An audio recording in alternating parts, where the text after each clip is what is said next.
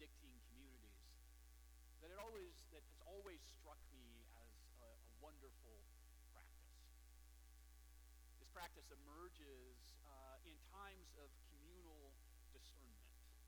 So when the, when community has a, a tough question to wrestle with, they go about approaching it in this way. They all get together. They're given some time for reflection and discernment to reflect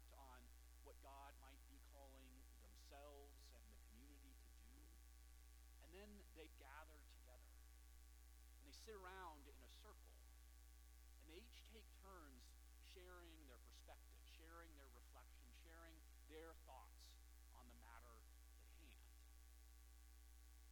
What makes this particular practice, to my mind, unique is the order by which people are heard and the, and the, the, the, the order by which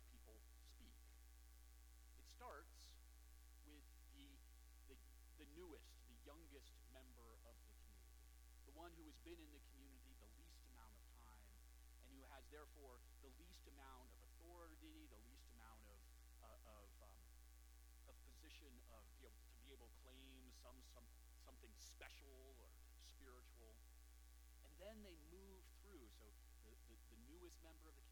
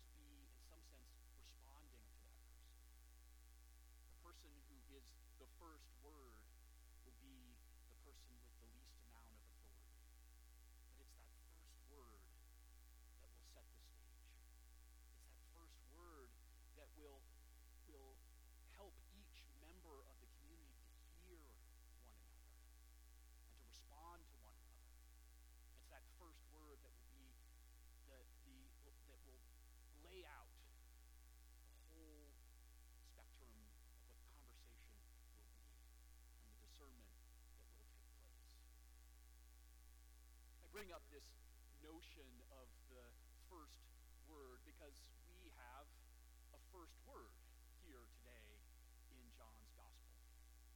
Um, if, you, if you've been hanging out this last week, or if you were here on, on Monday, if you were here on Christmas Day, and you're here again on Sunday, you've kind of heard this passage now twice. Uh, and it's something that we always